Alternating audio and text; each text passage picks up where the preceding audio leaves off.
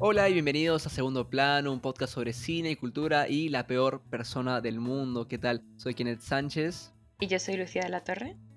Y bueno, como ya les adelanté, hoy vamos a hablar de quizás la mejor película del año, bueno, al menos lo es para mí, The Worst Person in the World, la peor persona del mundo, la, la nueva película, bueno, nueva del 2021, de Joachim Trier, una película noruega, estrenada el año pasado, que está causando un furor en las redes sociales, está haciendo un furor entre los amantes del cine y solamente una película fantástica, en verdad.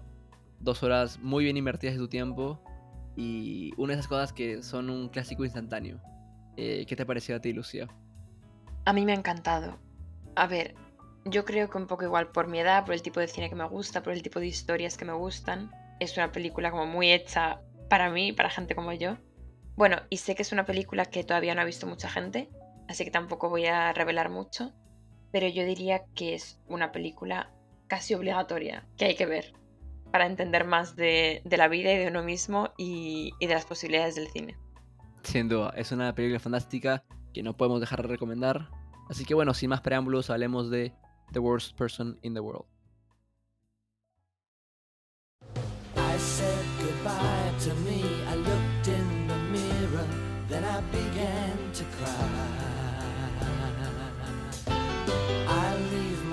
Bueno, en resumen, eh, The Worst Person in the World cuenta la historia de Julie y nos cuenta cuatro años de su vida ya adulta mientras navega por las aguas y navega por la vida en general, ¿no? La vida amorosa, la vida profesional, solamente la vida en general. Es un coming of age de la adultez, como muchos han dicho, de manera acertada, creo yo. Y como Joachim Trier la ha catalogado, es una película es una rom-com para la gente que no le gustan las rom-coms. ¿Qué te ha parecido a ti, Lucía, en general, esta fantástica película? A mí me ha encantado. La verdad es que llevaba mucho tiempo queriendo verla y ya, no sé por qué, el título me llamó mucha atención.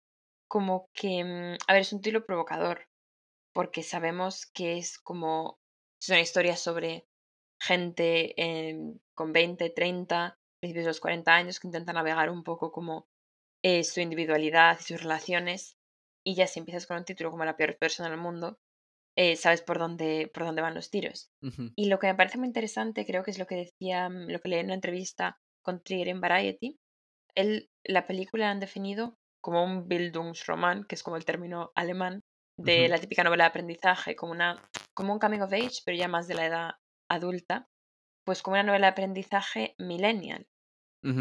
Yo creo que trata un poco de cómo piensas eh, cuando eres adolescente y pasas un poco ya a la edad adulta, pues a los principios de los 20, piensas que eso es ya como el final de tu formación como persona y que ya de ahí en adelante vas a tenerlo todo claro, tomar buenas decisiones, nunca equivocarte. Y esta película demuestra lo contrario, ¿no? Como que ese aprendizaje, esa transición nunca acaba. Y de ahí el título, que es un poco que en muchas situaciones vas a ser la peor persona del mundo. Sin duda alguna, creo que eso es muy importante para entender la película, ¿no? Esta idea de que uno nunca deja de crecer y que en la adultez sigues creciendo y de y sobre todo en un momento muy clave de tu vida porque hay demasiadas decisiones y parece que cada decisión es la decisión más importante que vas a tomar. Es algo que, que nadie me advirtió cuando tú cumplí 23 años eh, y que alguien debió haber advertido, pero es una película que retrata muy bien esto y que es muy, muy, muy, este, con la que uno se puede relacionar muy fácil es de lo más honesto y de lo más real que he visto en mucho tiempo. Y que habla, aparte de crecer, habla de las contradicciones que uno puede tener cuando crece, ¿no? Porque a mí me puede gustar algo ahorita, pero quizás en un par de años no. Y eso no me hace una mala persona, eso no me, no me hace una persona este, que se contradice, ¿no? Alguien que quizás hasta hipócrita, eso no me hace un hipócrita, me hace una persona que, que aprende, que vive y que, cambia de gustos, ¿no? Todos cambiamos. Y eso es algo de lo que al de lo cual habla la película bastante, ¿no? Y me parece que las manos de un director y una actriz menos capaces puede haberse tomado como un proyecto casi como que egoísta, ¿no? Porque la forma en la que se cuenta es tan cuidadosa y, y tan bien construida que cuando ocurren ciertas cosas en la película, yo no digo, ah, qué egoísta es esta persona, la actriz principal, qué, qué egoísta que es Julie, la personaje principal. Yo no digo eso, yo digo, ah, bueno, yo entiendo, ¿no? Entiendo por qué se tomó esta decisión, tipo, y es totalmente entendible. Estás en un momento en el cual hay muchísimas posibilidades y estás a gusto, pero quizás puede haber algo más y esos, esas motivaciones de buscar un mejor eh, mundo profesional, un mejor, eh, una mejor pareja, son, son muy palpables, ¿no? Y son, y son bien modernas también en ese sentido, ¿no? Porque no es algo que quizás en un, hace 50 años se hubiera podido hacer, bueno, es otro tipo de concepción, ¿no? Pero ahora es algo que creo que todos sentimos mucho, ¿no? Desde personas de esta edad, sentimos que a veces nos sentimos como la peor persona del mundo por cambiar de opinión, pero no lo es. Y es algo que la Biblia te, te transmite de muchísimas maneras y de maneras muy, muy, muy contadas. Claro, no, estoy totalmente de acuerdo. Otra cosa que también, la verdad es que me hizo bastante gracia, que dijo Trier en relación a, a esto un poco. Trier eh, definió o describió esta película como su versión de Eat, Pray, Love, que es la película con es Julia Roberts, ¿no? Creo que sí, no estoy seguro, pero ya, dale que sí. Sí, la película de con Julia Roberts, basada en un libro de Elizabeth Gilbert, una autora estadounidense, que es también un poco sobre cómo una escritora que vive en Nueva York y tiene igual, igual más 40 que 30. Y bueno, no voy a poner a hablar de Pray Love, pero lo que sí que me parece que es una descripción muy acertada de la película, porque es como Eat, Pray, Love, pero con la complejidad emocional que Eat, Pray, Love no tiene y compensa con eso, pues con viajar a lugares exóticos, entre comillas. Y yo creo que eso, como dices tú, se basa en gran parte, o sea, el gran guion, pero también la gran actuación de la actriz que se llama Renate Reinsve, que por cierto ganó eso, la Palma de Oro en, en Cannes. Muy bien merecida. A la mejor actriz. Sí. sí, sí, sí. Y la película estuvo nominada, pero, pero no la ganó. Aunque también hubiese estado muy, muy bien merecido. Y sí, yo creo que a mí me gustan mucho este tipo de películas.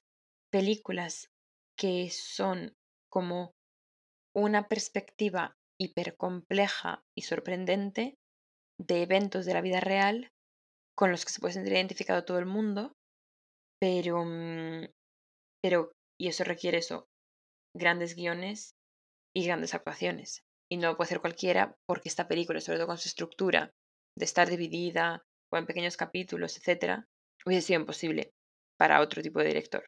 Sí. Este podcast parece más este algo así como desfogar nuestros, nuestros miedos internos. Ahora que estamos a, Literal. estamos a puertas de tener este 25 años. Estamos hablando desde, la, desde el temor, creo. Pero la película ha sido fantástica. Y también, quizás también por eso nos relacionamos tanto con ella, por, por un tema también etario, creo yo. Eh, yo quería hablar ahora sobre la forma en la cual se cuenta, que tú acabas de mencionarlo súper ahorita. La película está dividida en 12 capítulos y un prólogo y un epílogo. Para comenzar, una película de 10 en capítulos soy muy, muy fan, porque si es un poco lenta te puede ayudar a minorar la carga y tiene un ritmo un poquito más rápido, ¿no? le da como que un poquito más de velocidad. Esta película cuenta cuatro años de la vida de Julie, pero elige 12 capítulos de los momentos más importantes, ¿no? Que me parece que ya es un acierto gigante porque para contar la vida de alguien es bastante largo, ¿no? Entonces contarlo en capítulos separados es muy importante. Y me parece que la forma en la cual se cuentan algunos capítulos es fantástica, ¿no?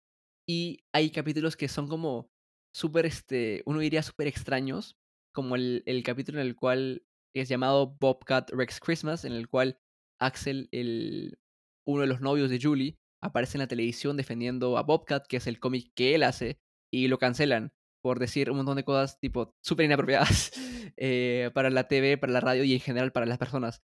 Y este capítulo está metido entre un capítulo en el cual Julie hace drogas y un capítulo en el cual este, escribe un texto y lo encuentra su nuevo novio. Entonces, dentro de la estructura, como que rompe un poquito, pero te ayudan a mantenerte fresco. No es una película que te mantiene siempre en tus pies, es bien electrizante y siempre encuentra una nueva manera de contarte algo importante para la película importante del personaje, pero no lo hace siempre de la misma manera, ¿no? Y eso me parece muy efectivo para mantener tu atención siempre y para también para experimentar con diferentes formas de contar cosas, ¿no? El capítulo en el cual vemos la historia de, de Avind, que es uno de los novios de, de Julie, Avind y su exnovia, en el cual están en, en, los están en los Alpes, en una montaña muy alta estarán, y su novia tiene un encuentro con un animal, no sé qué animal, es como un alce, creo. Y eso como que tiene una conexión y estoy como que, ¿qué está pasando?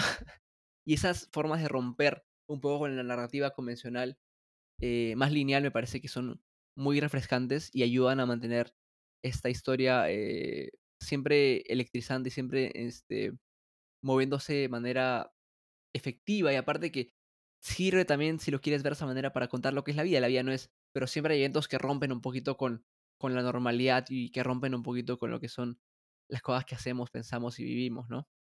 Claro, yo creo que, o sea, estoy totalmente de acuerdo.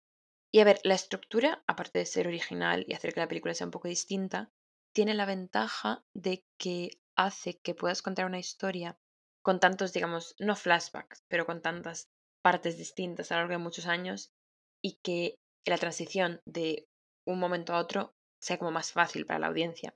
Pero bueno, aparte de eso que es más como técnico, a mí me recordó a cuando le intentas contar, como que refleja mucho la manera en la que nosotros tenemos recuerdos y en la que contamos historias a la gente, que es siempre como que eliges ciertos momentos a lo largo de cuatro años que igual no tienen mucho sentido, pero que sí que tienen mucha carga emocional. Exacto. Y además con, con los momentos como de fantasía, como la mítica escena, que de hecho es la escena del póster, en la que ella corre, que también refleja un poco cómo recordamos ciertas cosas en función del impacto que tienen después. O y es un poco como esta mezcla de realidad y fantasía, que puede ser un poco chocante porque no es un estilo que siga toda la película, pero yo creo que a él se le permite y a ella también, a la actriz, se, mm, se les permite. Y otra cosa que, mm, que me parece muy interesante de esta película es un tema que trata, que no lo tratan muchas películas, que es la idea de cometer errores y de arrepentirte. A mí me gustó en parte, igual es mi lado nihilista, que no tuviese un final, no es un final triste, pero tampoco es un final feliz. Es un final realista. Sí, un final neutro y que refleja un poco cómo decisiones que vas a tomar en la vida pueden ser buenas o malas y te vas a arrepentir de muchas cosas. Y yo creo que esa estructura como en pequeños capítulos hace que esta idea del arrepentimiento sea como más, es como más fuerte. Sí. Hablemos ahora sobre este final. Si han llegado hasta hasta acá, hemos hecho un podcast sin spoilers, pero creo que ya toca No se puede ver esta película sin hablar de spoilers, porque hay decisiones de vida, hay decisiones amorosas. Entonces, de ahora en adelante vamos a comenzar a spoilearles toda la película, así que si todavía no la han visto, dejen el podcast ahorita, pónganle pausa y vuelvan cuando la hayan visto. Así que bueno, ya dimos la advertencia, no dice- guerra avisada no mata gente, como diría mi mamá. Eh, vamos con los spoilers. El final. El final Yo creo que es un final realista, pero eso, eso parte de mi, de mi pesimismo como persona y como ser humano y, y también con, con la idea de que no existen muchos finales felices en la vida. Eh, súper, Comenzamos bien esta sección del podcast. Al final, Julie no termina con su último novio, que es Avant. Avint. Discúlpame, Avint, por decir mal tu nombre. No termina con él y lo ve con un hijo y con su nueva esposa slash novia Y me parece muy interesante porque Aidint nunca quería tener hijos por un tema de calentamiento global. Y Julie lo mira y no lo mira necesariamente este, con tristeza, creo yo, pero lo ve, lo ve y como que dice, ah, bueno, así es, así es la vida, ¿no? Este, y, y no, y no es una, mala persona por no querer tener hijos cuando estaba con Julie.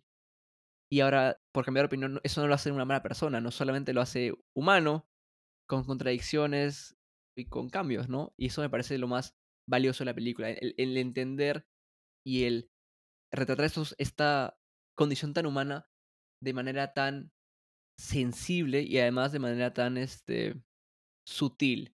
Porque, bueno, de nuevo, esto en un, en un director menos capaz, en, una- en actores menos capaces, hubiera sido un, una persona dic- diciéndote un monólogo como cualquier película americana en la cual dicen, cambiar está súper bien y, y hacer esto también está súper bien, y esto y esto y esto.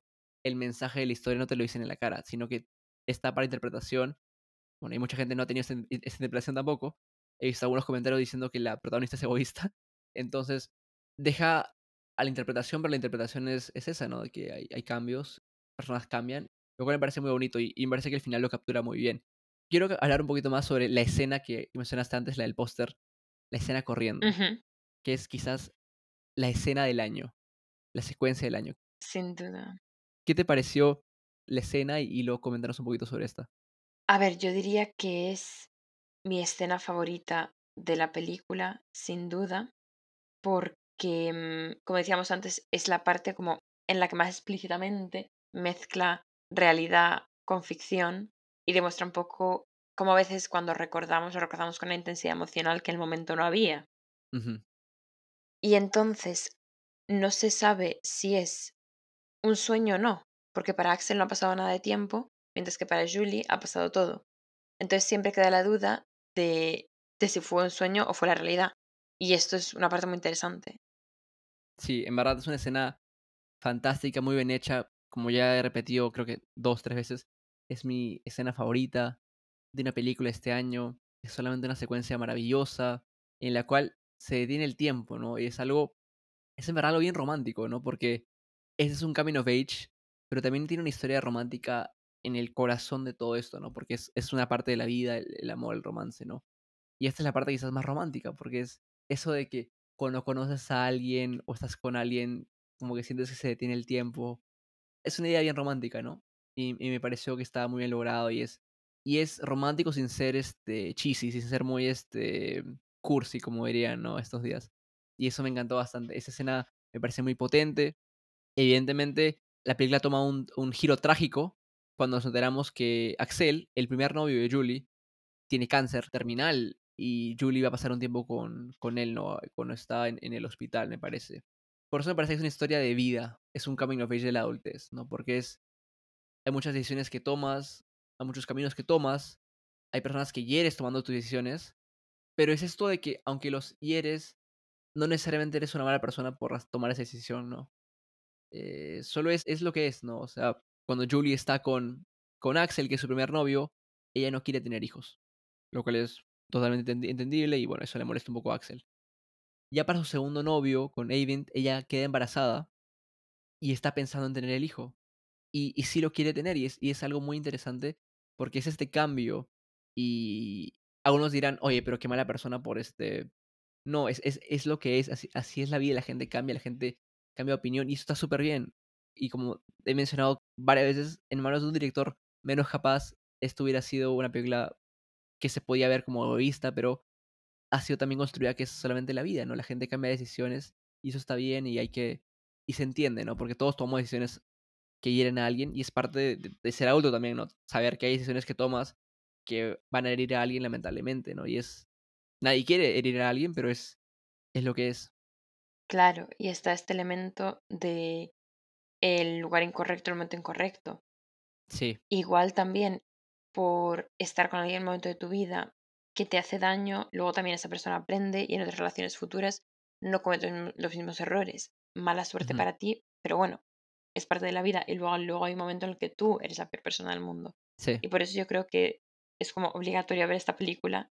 Yo creo que en cualquier momento de tu vida, pero, pero sobre todo igual con esta edad, porque igual no te ofrece ninguna respuesta, pero al menos como que te hace ver las cosas de manera como con más empatía y como uh de -huh. manera más subjetiva, darte cuenta que, que no eres tú, sino que es un poco todo el mundo y que tenemos que liberarnos un poco de las presiones sociales hasta un cierto punto que es posible, pero yo creo que se puede aprender mucho, mucho, mucho de, de esta película, que al final no todas las películas tienen este aspecto, pero yo creo que esta es una de ellas, que es una película que te enseña muchas cosas.